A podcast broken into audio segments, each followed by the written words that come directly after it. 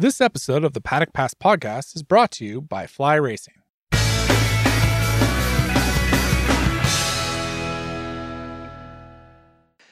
Hello and welcome to the Paddock Pass podcast presented by Fly Racing. Steve English and David Emmett here on a Ducati special of the Paddock Pass podcast. And David, we're going to hear from Jack Miller, we're going to hear from Pecco Bagnaia ahead of the 2021 season. But before we hear from both riders, what's your expectation for Ducati with this new factory rider lineup? I mean, you know, they have clearly chosen for uh, youth. They got rid of two uh, older and much more experienced riders, and, and are all in on uh, sort of young riders. You see that also with their choice of uh, the rookies who have entered. You know, with Luca Marini and Bastianini, Jorge Martin.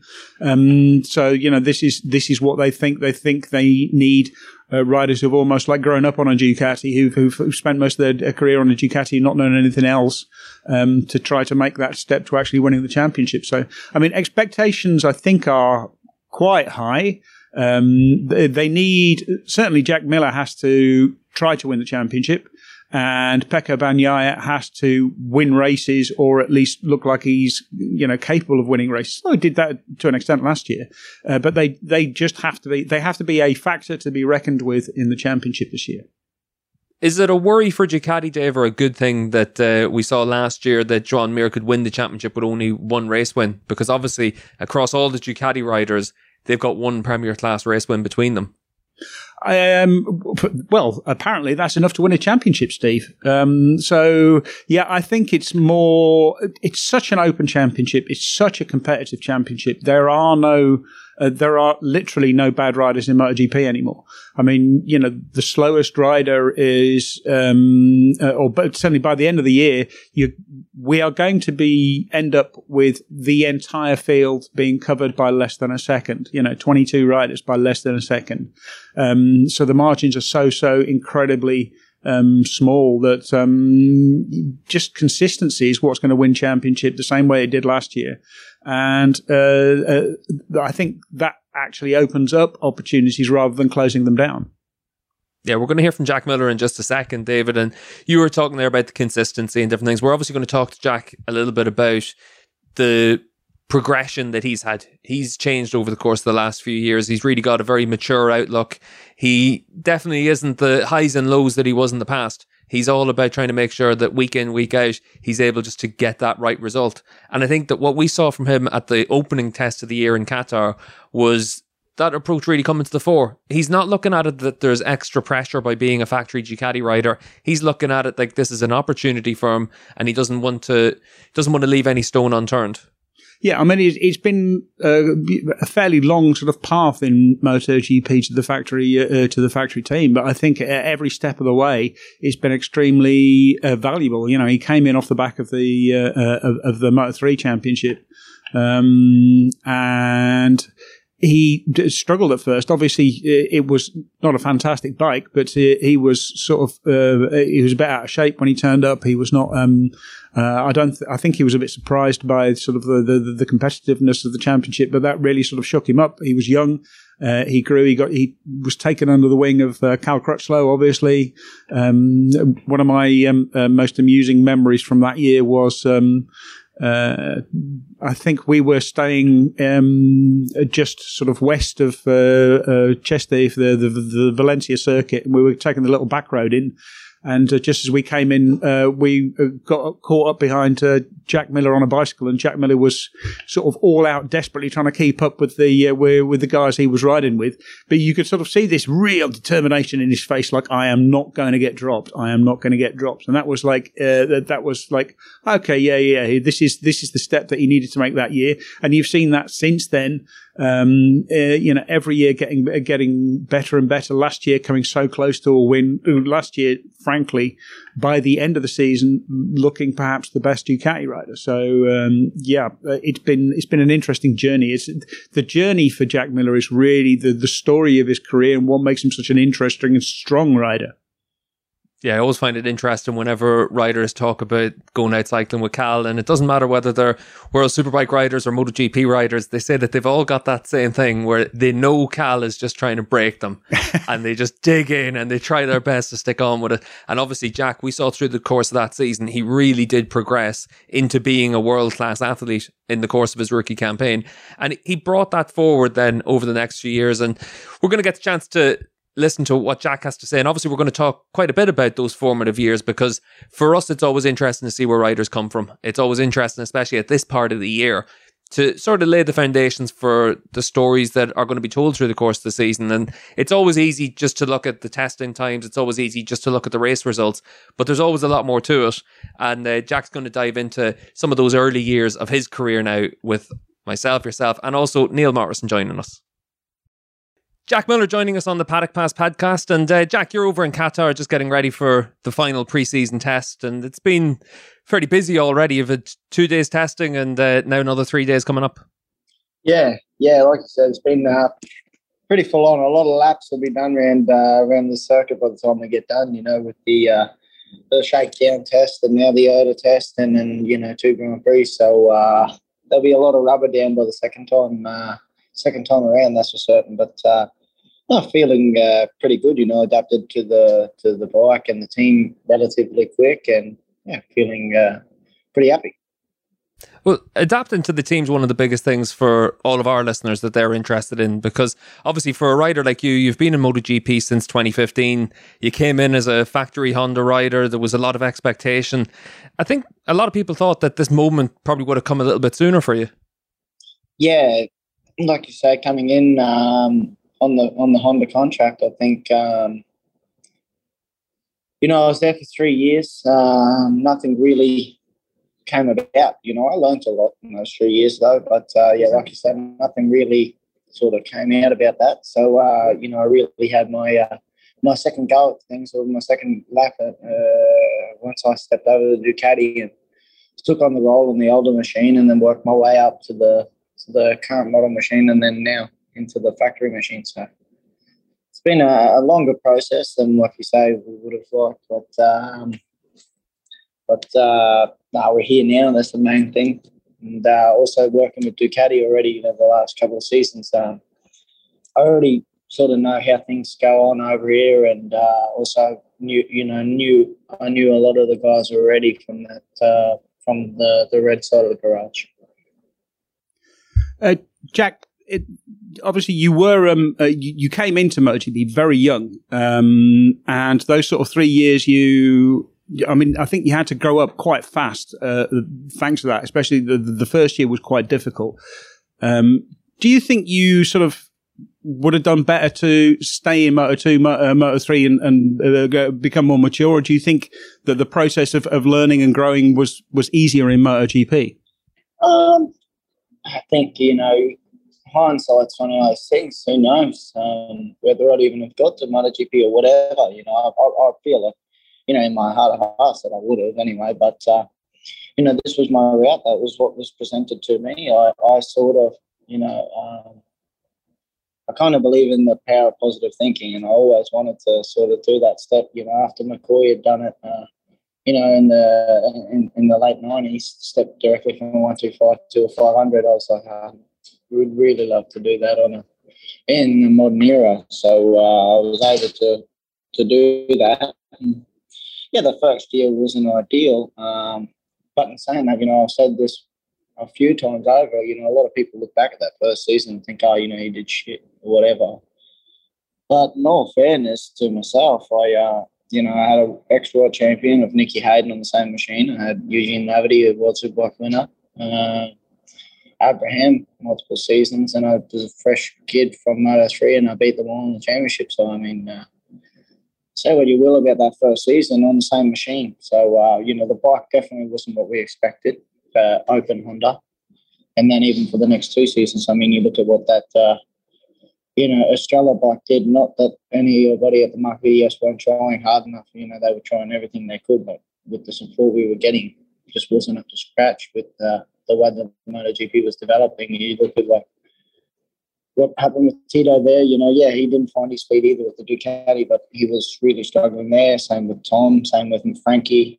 You know, we all struggled there. So um, it was a different route, that's for certain. Um, you know, something some sometimes it looked uh, like pretty grim, let's say, but uh, I was able to find my feet uh, in the third season, and when I stepped across the Ducati, just continue the the trend up.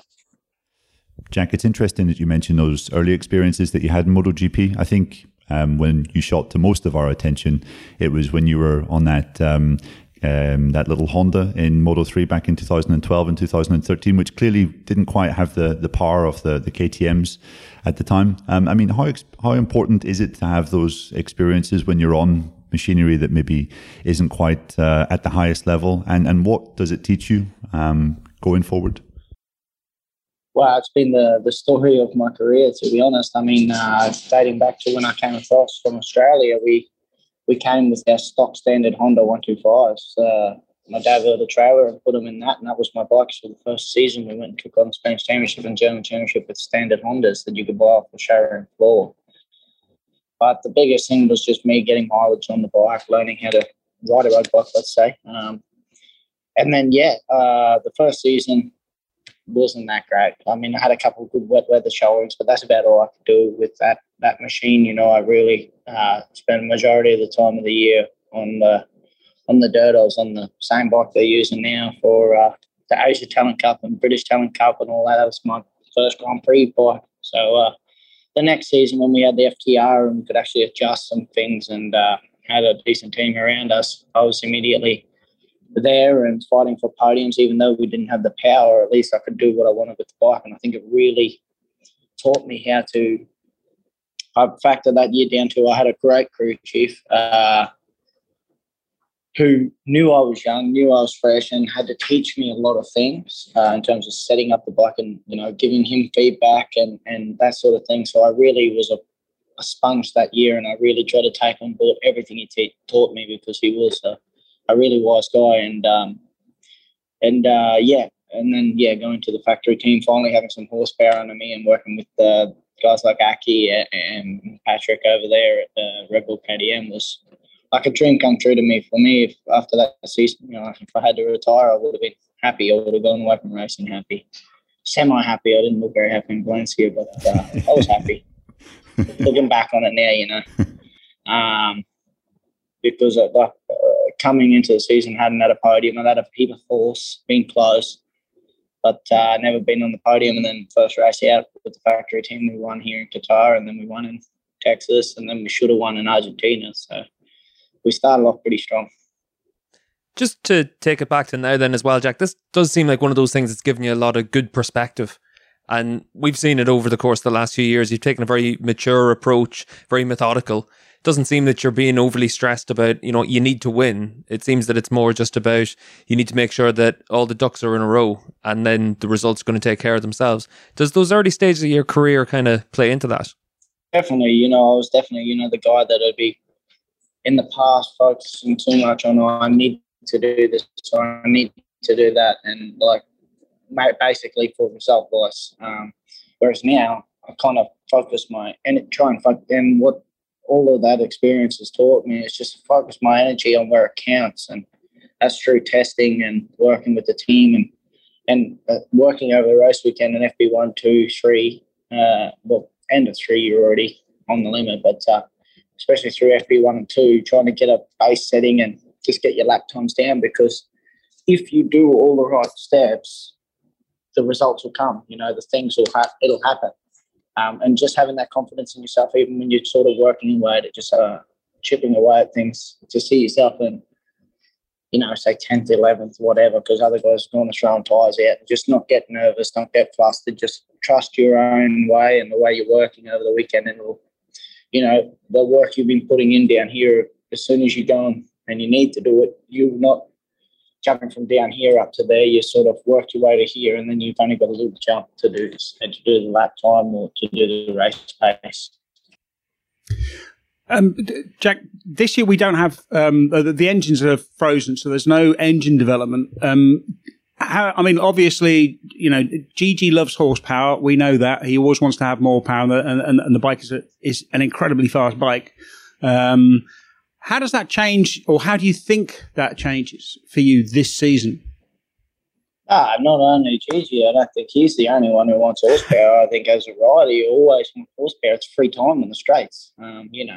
So we're always looking to have the most we can get. And uh, thankfully, I'm in the right manufacturer and they've got the right idea too. So uh, I think we're all on the same wavelength that way. But, uh, um, you know, they're working on different aspects of things, you know, with with the restrictions they've got. I think they've done a fantastic job through the winter and doing what they can with kind of their hands tied, let's say. Um, as you said, you know, we weren't, they weren't allowed to develop uh, a new engine as KTM were or uh, Aprilia were, but uh, we were able to to work with the stuff we've got. And you know, I think our base package last year was was pretty dang good, and um, I think just some small refining of what we got there, We've definitely got a competitive machine for this year. Um, Jack, listening to Andrea Dovizioso over the last two years, it was quite clear that he had grown quite frustrated with maybe the lack of progress Ducati had made with regards to the turning off the bike. Um, I mean, for me, and I'm sure for, for Dave and Steve as well, it seems that you're maybe more accepting of what the Ducati is as a MotoGP machine. Um, you know, you, you accept that maybe, okay, it's not the best turning bike on the grid, but it has fantastic speed and, you know, makes up in other areas. Uh, do you think that that is quite important to, to have that mindset just to maybe accept Ducati for what it is as a, a MotoGP machine? Not only Ducati, I think um, if you look at any other manufacturer, they've all got weak points for sure. So I think it doesn't matter if you're in Ducati, Yamaha, Honda, KTM, Aprilia, you're going to have to, or Suzuki, you're going to have to make some exceptions to say, hey, my bike's perfect. You know, we're riders, we're always complaining. So the biggest thing we can do is only focus on things that are in my control, and that's try and understand how I can make the bike work the best with the support I've got and the way that the bike works. So you try and take the big advantages out of what we've got, where we've got fantastic, uh, you know, acceleration speed, braking's unreal. Um, and the bike itself, I don't, you know, I've found some things with my riding and being able to, to work like that. And I don't think, you know, it is a bit harder, let's say, when you're in a dogfight or something like that with another bike and you're really trying to be nimble and agile and dive and duck, you know, duck underneath people. But in terms of all outright speed and turning, if you're on your normal lines, I think it's pretty, pretty dang good.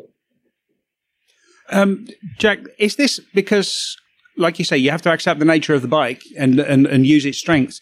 Is this something? Because I remember watching you, just being astounded watching you on that FTR Honda. It was clear that you didn't have the power and you had to use everything else to go faster. Is this the kind of lesson that you learned then, which you you can now really use, you really um, benefit from in MotoGP?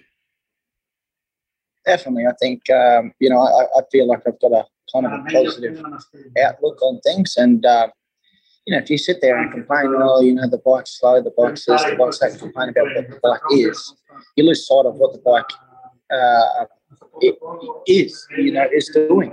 Um, and, you know, for me, that FTR Honda year, I just come off that standard Honda the year before, the Stockers Rock thing. And I was just, for me, that was like I'd had a Rolls Royce, even though it was slow, it turned. I could get the thing to do what I wanted the bike to do. Whereas the year before, I was sort of like just hanging off the side and hoping it would go around the corner, you know, especially in some races when you get like that dry line, you couldn't even get the bloody thing to stay on the dry line because it just didn't didn't perform like the other machines did. So I was just absolutely stoked to have a bike that felt like it did when I was in the Spanish Championship on, uh, on an Aprilia with the 125s before. Um, where you look and you could get it to turn. So I felt like uh, I, I was lucky that, you know, it could have been in the same situation like it was the year before. And there was a few other bikes out there, so I just said my target is I want to be the best best Honda there is out on the grid. Um, I was able to do that, but also just try and take it to the KTMs as much as I could. And if that meant, you know, starving yourself, trying to get as light as possible so I could get it to work and uh, you know, hanging off the edge of it. And, you know, often more often than not, I uh, I threw myself down the road just trying to override the thing all the way to the end of the race because you had to just do everything you could do to try not to lose a little bit of slipstream because if they broke you like two, three tenths, that coming onto the straight could turn into three, you know, nearly a, a second by the end of the straight. Whereas, uh, you know, if you came out of a corner almost running onto them, you'd have it down to like three tenths and you can gain that sort of back in a braking zone. So you just kind of have to have a positive outlook on it. I think it's racing. As I said, nothing's nobody's bike's perfect. Um, I'm sure Marc Marquez, for example, has ridden some bikes that weren't perfect over the last few years and has still been able to. I think he's the master at the moment of making a bike that's not perfect work. Just to take a track then from back in those 2012, 13 days to now, could you have imagined the kind of resources that you have available to yourself now? Like whether it's the Panigale street bikes that you're using for track days, whether it's, you know, motocross, whatever it is, like whenever you look at yourself from being 16, 17, could you imagine having these kind of opportunities? No, definitely not. I mean, uh, I even said it to Tommy, the my assistant, the other day. I said, like, um, I've had my my Volkswagen van for I think when I got that 2016, I bought that. Um, it's the first new car I ever bought, and uh, and I've had it now since then. I've done like over a hundred thousand, so I'm looking at trying, especially with Billy hanging around and he and that. So I'm going to go to the bigger van now. And I said it's going to be a sad day when I get rid of that van uh, because you know that was when I moved to Europe. That was all I dreamed about getting was a van that I could put my motocross bike in and go and ride, or put a bike in and go and ride. And you know, I remember the day I got it, it was like a dream come true. And now to to have all these resources, like I say, with the street bike, the motocross bike, I mean, I'm very very fortunate in that aspect. And like even speaking to the younger kids, you know, with Ducati, we've got a lot of uh, a lot of younger guys uh, coming in this year, and we went and did that event, and uh, you know, a couple of the boys said some things about you know brakes and this and that and the other.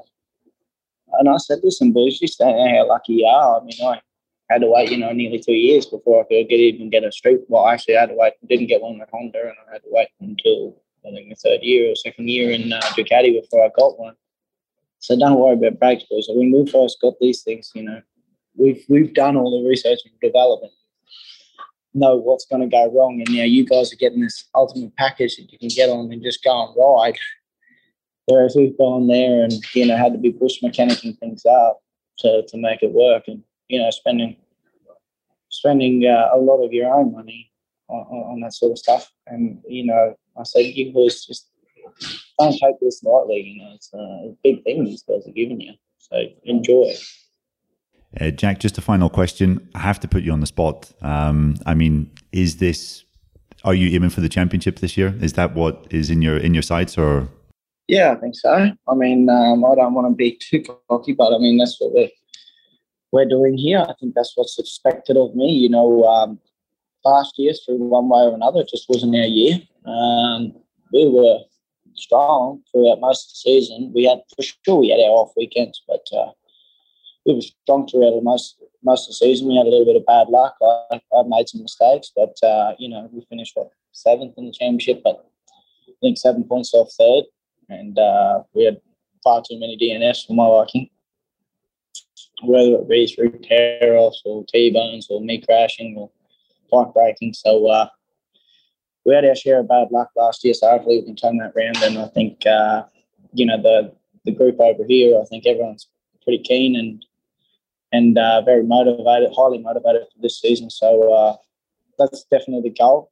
Um, we just keep our feet on the ground and take it one race at a time, and we'll see. You know, the first my first goal was definitely, you know, I got close on a few occasions last season to uh, to getting my first drive victory, but uh, was snatched away from me a couple of times. So um, definitely want to tick that one off the buck off the list this year, and uh, and yeah, we'll see what happens. But uh, definitely, you know, that's what I've been training for. That's what I've been mentally preparing for. Is hopefully a championship fight yeah, we're all excited to see how the season plays out, Jack, and uh, certainly it, it's a golden era of MotoGP, and uh, we've had plenty of fast Aussies on factory Ducatis over the years, and hopefully this is another one where uh, we're able to really see it get to the get to the forefront. Thank you. Yeah, no, like you said, it definitely is the golden era. I mean, uh, to have these satellite bikes there, to have all the guys on the factory bikes there. I mean, uh, just seeing, you know, none of us have ridden, or apart from a couple of the guys, you know, test riders, haven't ridden. And uh, we all get out on the track. And I think, you know, I feel bad for some of these rookies because coming in, you know, they're doing quick lap times and they're down the bottom of the, you know, down the bottom half of the, the timing sheet. And you're like, man, everybody is just going so fast these days. It's, uh, it's nuts. So, uh, an awesome time to be a rider, awesome time to be a fan, and uh, hopefully this season doesn't disappoint. Jack, who's going to finish second behind you in the championship? I got no idea, no, we're just uh, we're going to let the first lights go out first, and then I'll uh, be able to tell you something more. I don't know. Thanks, Jack. No, yeah, so, something tells me, Jack, you probably don't really care too much if that was how it played out. nah, but uh, not, not big, really. big thanks for joining us on the pod. All right, boys. Cheers, eh?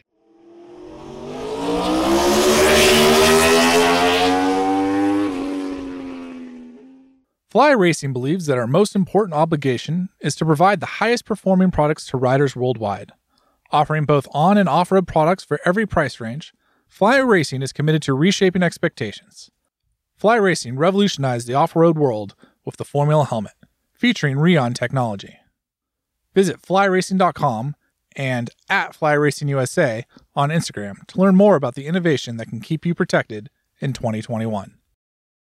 David, it was always interesting whenever you talk to writers about, you know, where their mental state is during the course of different parts of their career. This is obviously a massive season for Jack. But speaking to him, you wouldn't really know it. He's very relaxed, he's very matter of fact. He's not trying to put any undue pressure on himself. No, I mean, I, I genuinely think that the he is going to uh, benefit from the fruits of uh, all that hard work which he had in those years. I mean, like I said in the um, uh, in the interview, uh, I, I, was remember just being absolutely gobsmacked watching what he could do on that FTR Honda using every single um, extracting every single ounce of performance out of the bike, which was clearly underpowered compared to the KTM's. Um, and th- those lessons, all those lessons through his career, you know, racing on a on a standard bike against the against faster bikes, it's um, uh, it teaches you all the things you need to win a championship to to, to actually be competitive no matter what the conditions. Um, and as we were saying earlier, his maturity through the years has changed. He's become a better, more rounded person, uh, more comfortable with himself, really comfortable within the team. Um, this is definitely his year. It's the year that he has to perform, but it's also um, a year where I think he's going to be capable of performing. Yeah, and I think it's always interesting whenever you look at how those riders have come through. And you mentioned it, Dave, that year in uh, 2012 on the Honda, and then going to Racing Team Germany, and then obviously that was when Jack really seemed to make that big step forward. He talked about you know working with a good crew chief that really did help elevate his performance. And I remember going to Qatar in 2014, and, and I did an interview with Jack. I think it was on the Friday night in Qatar that year, and he was talking in terms of very much the same way he's talking about this season coming up. He knows that it's an opportunity, but he also knows that he's come through an awful lot up to this point. Now's the time to really enjoy all the work that he's put in. And that was the kind of approach that he took into 2014. And obviously he was beaten to the Moto 3 World Championship that year by Alex Marquez, but he won a lot of races. He was very competitive all the way through the season. And you're not going to be surprised if the same kind of thing happens this season. Yeah, exactly. I mean, in the list of uh, people to beat if you want to win the championship, then Jack Miller is one of the names right at the top. Um, uh, whether he win, you know, winning the championship is never easy. Winning a championship is always, always complicated. Um, but uh, he has, he's going to be the danger man at, uh, you know, every single race. Uh, he's going to be the danger man in the championship. Um, he really is, uh, you know, one to watch for the championship this year. Yeah, I think for me, I'd love to see Jack able to get that dry weather win that he was talking about as well, because he's put in the work. And, yeah. you know, we know that MotoGP is competitive. We know it's a tough, tough gig at the moment. We know that it's been harder than ever to win races. But you're a factory Ducati rider. That bike's going to give you opportunities. And we know that Jack's been close and he's knocked on the door plenty of times in, in the past few seasons. So hopefully he's able to get across that line because it's good for the championship, Dave, whenever we've got fast riders from different countries winning races. It's good for the championship whenever you've got a rider like Jack, a personality like Jack, able to win races as well. Yeah, absolutely. I mean, it's fantastic for the for for the championship to have you know a, a nice wide range of, of riders in the championship and a, a, a range of uh, nationalities, personalities, factories uh, capable of actually, you know, winning races and, and, and being uh, being competitive. So that's really important. And also, I think for, for, Jack especially, and also for Pecco, who we'll talk about in a moment, um, winning a race is, is a really, really big thing. You really saw that with Franco Morbidelli. Once he got his first win under the belt, uh, it made a huge, huge difference to him. And um, he, there, there's a change that comes over a rider once they once they've won a won a dry race uh, winning a dry race is a really, really big thing. It was the same with Alex Marquez when he got his first, he got his podium in, in the wet at Le Mans, which was impressive. Then he got that fantastic podium in um, uh, at Aragon in the dry. And there's a change that comes over riders that when they understand, okay, this is what it needs, this is what I am capable of. Uh, now uh, let's take the next step. Now I can do this, so I can repeat it. Yeah, and uh, obviously we're going to get the chance to hear from Pecco as well. And uh, we talked to Pecco literally as he was just going out to get into his leathers before the first day of the second test in Qatar. So we've got 15 minutes with Pecco. And it was interesting to chat to him as well, Dave, because Pecco's always a, a good character. We've seen him come through the ranks. And he's another rider like Jack that's gone through the hard times. He didn't come in with a silver spoon, he had to work hard. Yeah, exactly. I mean, uh, he, he um, it was obvious that he was a uh, a fast uh, a, a, fast rider. Again, uh, the hard times, he was one of the riders who was competitive on a Mahindra, and the the, the, the Mahindra was like the FTR Honda. Um, if you could, uh, it, it, was a bike which needed something from the rider to be competitive. It wasn't, you know, just competitive straight out of the box.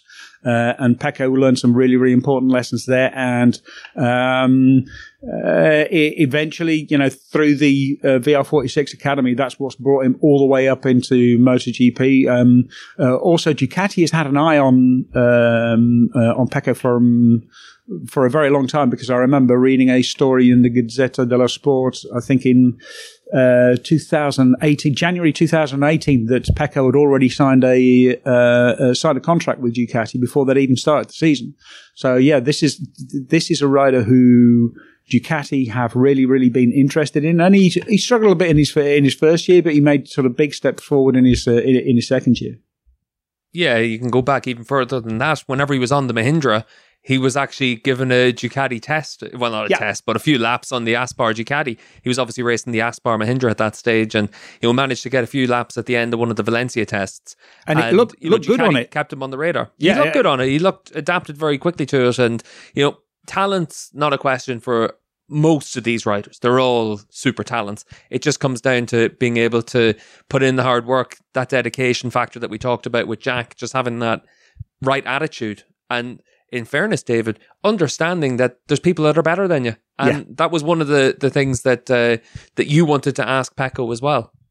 Uh, yeah, exactly. I mean, it, it's about how you improve. You know, it's about seeing the opportunities that you have, seeing what you can do, and uh, trying to exploit that and, and, minimize the weaknesses. It really is um, one of the most fascinating things about you know mo- motorcycle racing as a sport. Is it's it needs everything. There's not sort of one thing you need to be able to do really, really well. You need to do lots of different things. There's lots of different aspects um, uh, about how how you go faster and how you learn to go faster. Also, given the given the very very limited time that you actually get on a bike um, on a on a proper MotoGP bike. So you have to invent ways to learn the skills where you know that you're weak.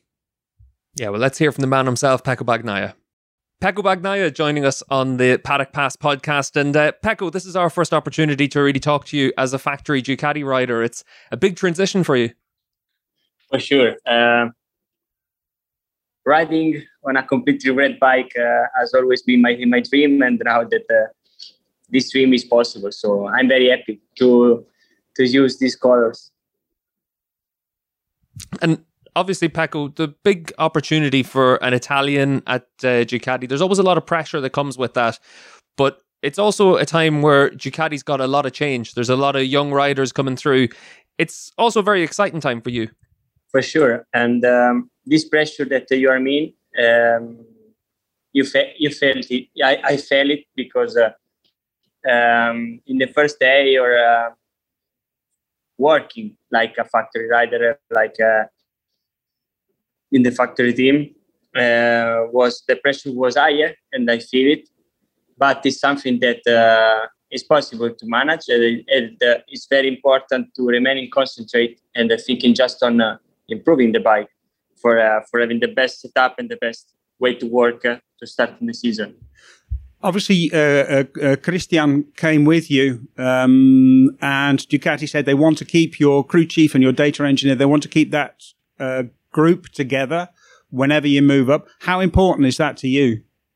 It's really important because with Christian, I'm feeling really good. Uh, our relationship is uh, is very important for me, and um, I trust in him so much. So it's something that I re- really needed uh, when I moved to the factory team, and um, I think that for the, I think that for riders having uh, this type of relationship with uh, your uh, crew chief is uh, more important than uh, than than other things. So I really like it, this this opportunity that Ducati gave to me to moves uh, with my crew chief, and uh, it's something really, really important for me because I, I prefer to have a, uh, in, a, in a relationship like this than restart again.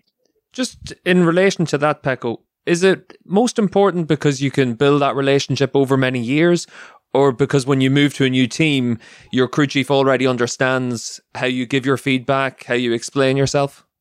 Um, for sure, is uh, really important for the relationship but also because uh, Christian already know what I need from the bike.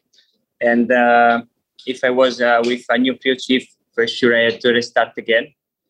And uh, in a year like this, it's very it's more difficult because you have less time. You have less time to to improve that type of things. But uh, with Christian, I feel very very good good uh, from from the, the, the start of our relationship, and I would like to continue with him like like uh, always because I'm feeling very good with him. Uh, also, you said you know you, in a year like this you have less time. Last year, for example, you also had you didn't have very much time. You had to be um, you know we didn't know how long the season was going to be. Do you feel that you lost out a little bit because it was such a short season in just your second season in MotoGP?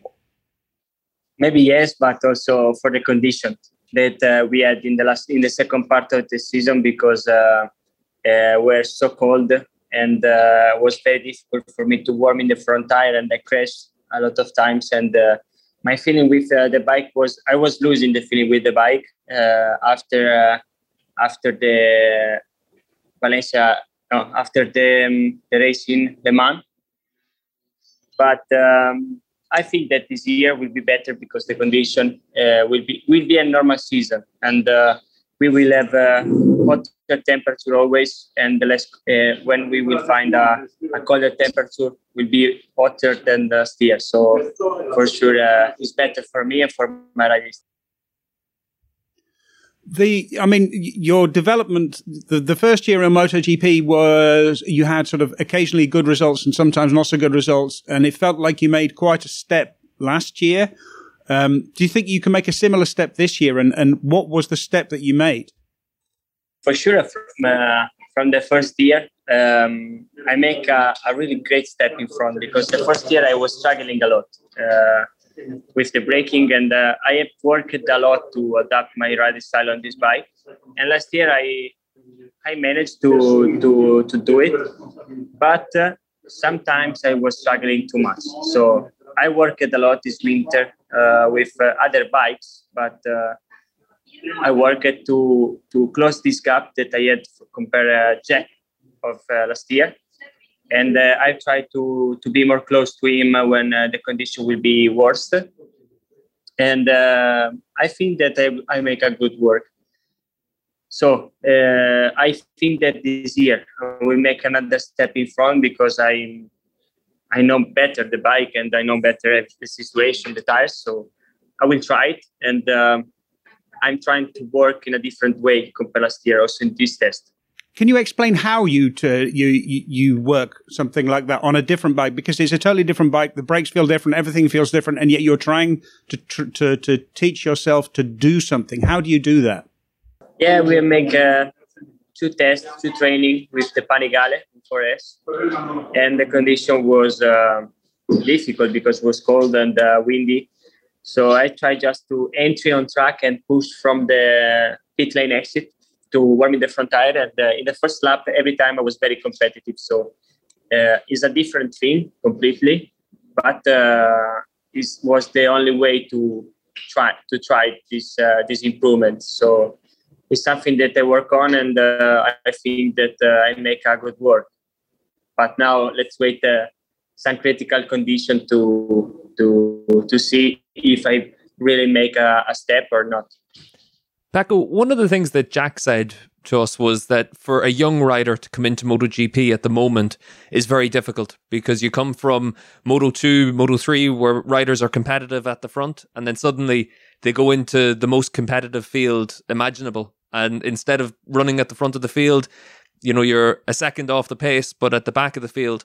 I just want to know how tough it is to get used to this, to adapt to this for a rider, and then to make your progress my biggest um, uh, difficult was uh, to arrive in MotoGP and see riders like Valentino, uh, riders like Jorge, uh, Marquez, the top riders that uh, you ever seen in television, and uh, being tra- on track with them has been very difficult for me to to considering me a MotoGP rider.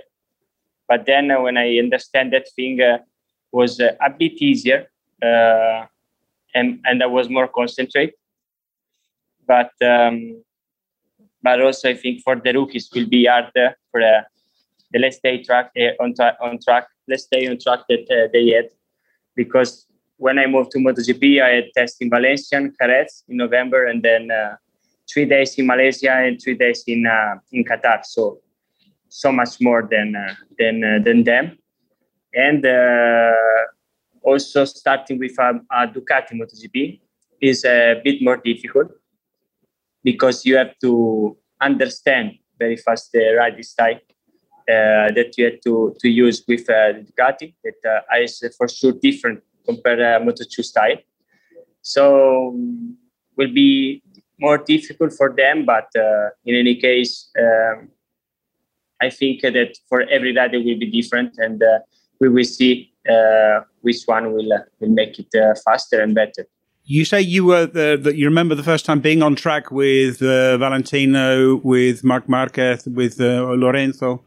Obviously, we know you watch the sessions. You watch a lot of video to to, to watch riders, as, and you're trying to learn from them. But uh, what do you learn when you're actually riding with them? When you're following them, riding near them, and do you learn more or less?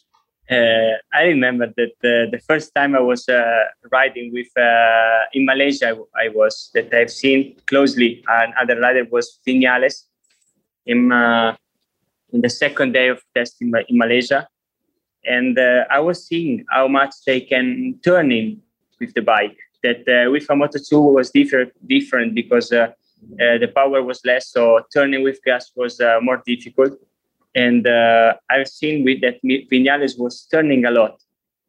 I was I was thinking on my head uh, that uh, every time I was asked, I was um, hearing that the Ducati was turning less than uh, other bikes, and uh, I've seen Vinales uh, doing that that things, and I was saying, "Fuck, that that is true." but then when I learned how to make it, was not so so big this difference. Yeah, but but you only learn that by being so close and actually seeing how they're doing it. Yeah, you can you can see a lot of videos, uh, but uh, you learn more on track when uh, you are behind them and uh, when you follow closely another rider. You will uh, learn more for sure because uh, you are them in front of you and you can follow them better than than on a video. Obviously, Pecco as well. This year, yourself and Jack both move on to the factory bike. Is that a positive for you because you already know how you compare to Jack? You've looked at his data for two years. You know his strengths. You know your strengths. It's not uh, the same as if you are in a completely new situation. For me, it's um, a great story, know, to move with uh, Jack on the factory team because we had um, we have a good relationship and uh, we know we know quite well uh, from uh, 2019. So I'm happy to be with him and uh, to see that he's um, um, his riding style is different compare on uh, compare my one, but uh, what we are asking uh, to Ducati is very close. So this is very important for the development and uh, is something that uh, is good for uh, for us for sure. What's the objective this season? Uh, I mean, you, you must want to win a race uh, and fight for the championship, but what do you think is uh, what do you think is possible? For me, when you are in a factory team like uh, this one, the objective is for sure to win a championship. But for me, is uh, a bit different because uh, first of all, I really had to to win my first race in MotoGP and to be more constant during all the season. And I think if uh, we we will work uh, well, like uh, we know how to do, for sure it will be very important to uh, remaining constant and fighting for uh, the top five, top three position for all the season to be constant and see what will happen at finish of the season. Pecco, just one last question from from from us on the pod before you you obviously have to get out on track in Qatar now for the test. But uh, I wanted to ask you one question just about the young Italian riders coming through. Because I remember when you were younger, there was the Italian Federation team, the likes of Fenati came through that team. But then suddenly Valentino came in with his rider academy, and suddenly we had all of these young riders from Italy all being able to to come through that academy. I just wanted to ask you about the impact that that's made on on your career. What can, I can say is that uh, if uh, the academy was not here, I think that at the moment I was not here uh, on MotoGP, in MotoGP in the factory team Ducati because uh, in 2013 I was struggling a lot uh, with the um, Team Italia. Uh, I was always uh, from P16 to P20 uh, and was very difficult to to make something with this type of bike or this type of team. So um, when academy arrived to me and I started working with them, I I feel that I was making a, a big step every day in front. And um, but the first win ever ride, uh, the first podium win, uh, the title of rookie uh, in Moto2, uh, the World Championship title. So uh, with the academy, I make a great step in front. And uh, like we have seen, all the riders in the academy are making good good result and we are already three riders in, Moto, MotoGP, and uh, Marco Bezzecchi uh, is uh, the first contender to win the championship this year in Moto2. So I think that the academy are making a really, really good good work, and uh, staying together every day is something that uh, pushes us to to improve every day. Okay, thanks for joining us on the Paddock Pass podcast, Pecco, and best of luck for the season. Thank you. Welcome back to the Paddock Pass podcast. Dave, really good to hear from both Pecco Bagnaia and Jack Miller about their prospects for this year. Bit of a Ducati special for us here on the Paddock Pass podcast, but it, they're going to be a really interesting story all the way through the season. And I think it was it was nice of Pecco as well whenever he said that it's nice that the story finishes or the story continues between himself and Jack Miller. 2019, Pecco came in as a rookie at Pramac, and then suddenly 2021, both of them move on to the factory seats. Yeah, I mean, it's um, stability is so important in racing. It's like uh, Pecco was saying about you know sticking with Christian Gabarrini, his crew chief. Um, uh, he, he, has his data engineer with him as well, and that is so important to that that unit is really important. Having the same uh, the the same teammate is is important just because you know you know what you've got, you know what's on the other side of the garage. You also know how they're going to react. You know their good points, you know their get bad points. You know when they're going to uh, try and psych you out when they're um, and when they're going to ignore you and when they're going to be friendly to you. It's you know nothing unexpected, and and racing is all about um, the engineering aspect of, uh, of racing is all about eliminating as many variables as possible uh, and changing one thing at a time and moving two riders up into the factory team at the same time. Um, uh, known quantities with known engineers. Uh, uh, they know each other. They know the environment. They already know a lot of the Ducati uh, structure just because there are already uh, the, the, the way that the Pramac team works is that there's there's so much sort of interchange between the teams. Um, uh, it may it's a really strong platform to launch a championship bid from. Yeah, and uh, David, obviously for Ducati as well, this is a massive season for them.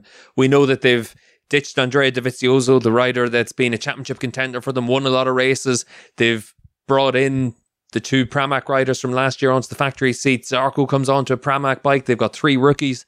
Like this is this is a gamble, no matter what way Ducati want to play it. Yeah. Oh, yes. Yes. Yeah. Absolutely. I mean, they are they are all in on youth. They are gambling on young riders. Uh, like I said before, you see it with Bastianini, Marini, Martin, all coming in, uh, young riders to uh, fill the the other seats. I think the oldest uh, rider um, in Ducati right now is uh, Johann Zarco. I think I I remember vaguely doing some doing some maths, and I think the the the age. Um, the age difference the combined age difference of the factory Ducati Dream uh, team has dropped by something like 17 years, which is um, uh, fairly insane. So yeah, they've, made their choices. Their choice is to go young, is to you know look for young riders to try to uh, uh to try to win the championship uh, with the added bonus of Johann Zarco on the uh, in the Pramac team, who is going to be taking over like their that that lead rider role inside the Pramac team to uh, you know he's going to get all the all the stuff to test. He's going to get all the bits and pieces to um, that they're not quite hundred percent sure of, um, and it, he's going to be a factor as well. He's he's already shown a, a, a, decent turn of pace on that Ducati. So yeah, it's uh, it's it's going to be interesting. Yeah, and David, on, on our Patreon page, we've got a new show. Basically, every week we're going to just talk about a different topic in MotoGP. And this week on Paddock Pass Podcast Extra, we talked about the MotoGP rookies. And uh, obviously, you have discounted Lorenzo Savadori as a rookie, but uh, when we look at the three Ducati rookies, this is a Ducati show, so uh, letting, I'm letting you off the hook on it this week, Dave. but we can look at uh, the three Ducati rookies and the challenge that they face as well. If you just give everyone a little bit of what your thoughts are on the three Ducati rookies. Yeah, I mean, like there are three rookies. There's um, uh, Bastianini, Jorge Martin, and um, uh, Luca Marini. Uh, obviously, Jorge Martin was the first rider to be signed by uh, Ducati and uh, has gone into the Pramac team, which means he's on the latest bike. Um, uh, and they're three sort of very different characters. Enea Bastianini, the, the way he adapted to a Moto2 bike was really quite mind-boggling. He was really, really fast. Um, uh, I've heard other people also. I mean, he's really hotly fancied inside the champ inside the championship. Um, he is a real raw talent. Um, Luca Marini is, you know, a bit more of a diesel, slow to get up to speed, but a, a, a real thinker. Jorge Martin is your, your typical sort of MotoGP bar rider who sort of goes in between. So it's going to be interesting to see, you know, where they where they end up. Yeah, and uh, obviously, if you want to have the chance to listen to Dave and also Neil talking in depth about those MotoGP rookies, you can go to patreon.com forward slash paddock pass podcast. And for as little as $3 a month, you're able to get that sort of additional content. And uh, David, just before we sign off, what's your bottom dollar expectation for Ducati this season? I mean, well, like I say, uh, uh, Jack Miller has to win at least one dry race, um, uh, uh preferably more. Uh, Pecco Bagnaia has to look like he uh, can win a race. Um, and I think Jack Miller has to finish sort of top three, four in the championship, probably top three in the championship, um, and look like he is in with a chance of actually winning it for as long as possible, you know, right up until we get to the flyaways, if we actually go to the flyaways. Um, uh, and I mean, I wouldn't say he's the favourite to to win because I don't. Th- I'm not really sure. I mean, apart from Marc Marquez, if Marc Marquez comes back fit, then Marc Marquez is the cha- uh, is the favourite. Um, but you know, Jack Miller is in with uh, Joan Mir. Uh, uh, Franco Morbidelli, um, you know, who knows? Maybe Fabio Quartararo if he can get his head straight. Um, uh, he's in there with those riders who are expected to to uh, to win the championship, who are among that group of favourites of the uh, of the championship. So yeah, I think expectations are high, and it's going to be really interesting to see um, as I asked uh, uh, Jack in the um, uh, in the interview, um, Gigi Dall'Igna can't change the engine this year. You know, he can't find more horsepower. Um, that's been what he's doing. That's what been what he's done sort of every year that he's been in uh, in Ducati. So it's going to be interesting to see how he solves that sort of particular conundrum. Um, how he finds more um, competitiveness for the bike. Um, and I, I think he's got the right riders in place to actually exploit the best uh, the, the best out of the bike. Yeah, and I think uh, expectations are high, but they're deservedly high. Ducati's put in an awful lot into this project. They've won a lot of races in the past. I think for me, I'd certainly be surprised if Jack doesn't win a race this year, if not multiple races. And I think he could win very early in the season as well, because we know that Ducati's very strong in Qatar. We know it's got that long straight. It's always been a, a happy hunting ground for Ducati over the years. So certainly I wouldn't be surprised to see Jack get off to a very fast start this season. He seems like he's got all the the right mental boxes being ticked at the moment. We we talked to him during the first Qatar test where he talked in terms of, you know, I could have put on a new tire, low fuel, gone for a fast time, but what's the point? I don't need to do that. I need to be able to work towards the start of the season. There's no points given for the Winter World Championship, and I think that kind of attitude is going to stand Jack in good in good stead. And I think as long as he's able to take that going forward, I think he's going to be very strong all the way through the season. And I'm excited for the season to start because there's there's a storyline for all the manufacturers. I think Pecco is going to be an interesting one to follow. The rookies are going to be very interesting. You know, if Zarco does really well on the Ducati, we're going to hear everyone talk about, oh, Honda should really have kept him whenever they had the chance and, and these kind of things. There's an awful lot of interesting stories in and around uh, the Ducati team. And obviously, we're going to get into that in our season preview as well. That'll come out the week of the Qatari Grand Prix. But there's just so much to talk about within MotoGP at the moment. And that's why it's, it's quite good for us, David, to be able to get these extra shows out and uh, just in the lead up to the season, we've obviously had Brad Binder from KTM. We've got this show now as well, and uh, then our season previews as well. So it's it you know it's this time of year when we all remember why we were desperately keen to work in the MotoGP paddock, why we were desperately keen to get into racing, and you know I think even just talking to Jack, that's what was quite good about listening to him talk, David, just about the fact that whenever he was given these Ducati street bikes to use as test bikes, practice bikes, you know, he didn't take any of that for granted. And we shouldn't take it for granted that MotoGP is as good as it is right now because we've looked at it whenever it was in the doldrums. We've looked at it whenever it was a struggle. And suddenly you look at it now and the field is so tight. The riders are so good. The bikes are so good. There's, there's basically optimism for everyone. Even, you know, with the opening tests of the year, we've seen all the manufacturers have some reason to think that this year could, uh, could be a good year for them. Yeah, well, you're talking to someone who started his MotoGP career writing about the 800cc MotoGP bikes, Steve. So I know, um, uh, uh, to me, the, the difference in the level of competitiveness is uh, really quite poignant indeed. Um, like, you know, I started writing about MotoGP 2006, fantastic year. Uh, and then the 800s came, uh, uh 2007. Um, and then the financial crisis came 2008 and there were no bikes on the grid and they weren't very competitive. And there was only sort of, you know, every, uh, every race, you only really needed to speak to five riders because they were the only ones who, who mattered. Right now, look at them, 22 riders, who could win eh, on any given weekend. I mean, on any given weekend, there's probably 15 or 16 who could win and the rest could easily get a podium. So it's, I mean, it is, it's insane. It is genuinely bonkers just how good and strong and competitive the field is right now. Yeah, and I think you see that whenever you look at the chronological analysis after a race, just how consistent everyone is. This isn't what it was like 10 years ago, 15 years ago, 20 years ago, whatever era you want to look at as the golden era of, of Grand Prix racing, you can look at different segments and say, like, oh, that was great because the battle at the front was amazing. But this is the most competitive field we've ever had. And that's why it's it's so much fun for us to cover it. And, you know, we're going to continue churning out podcasts all the way through the year, Dave, and uh, we're definitely going to have an awful lot to talk about.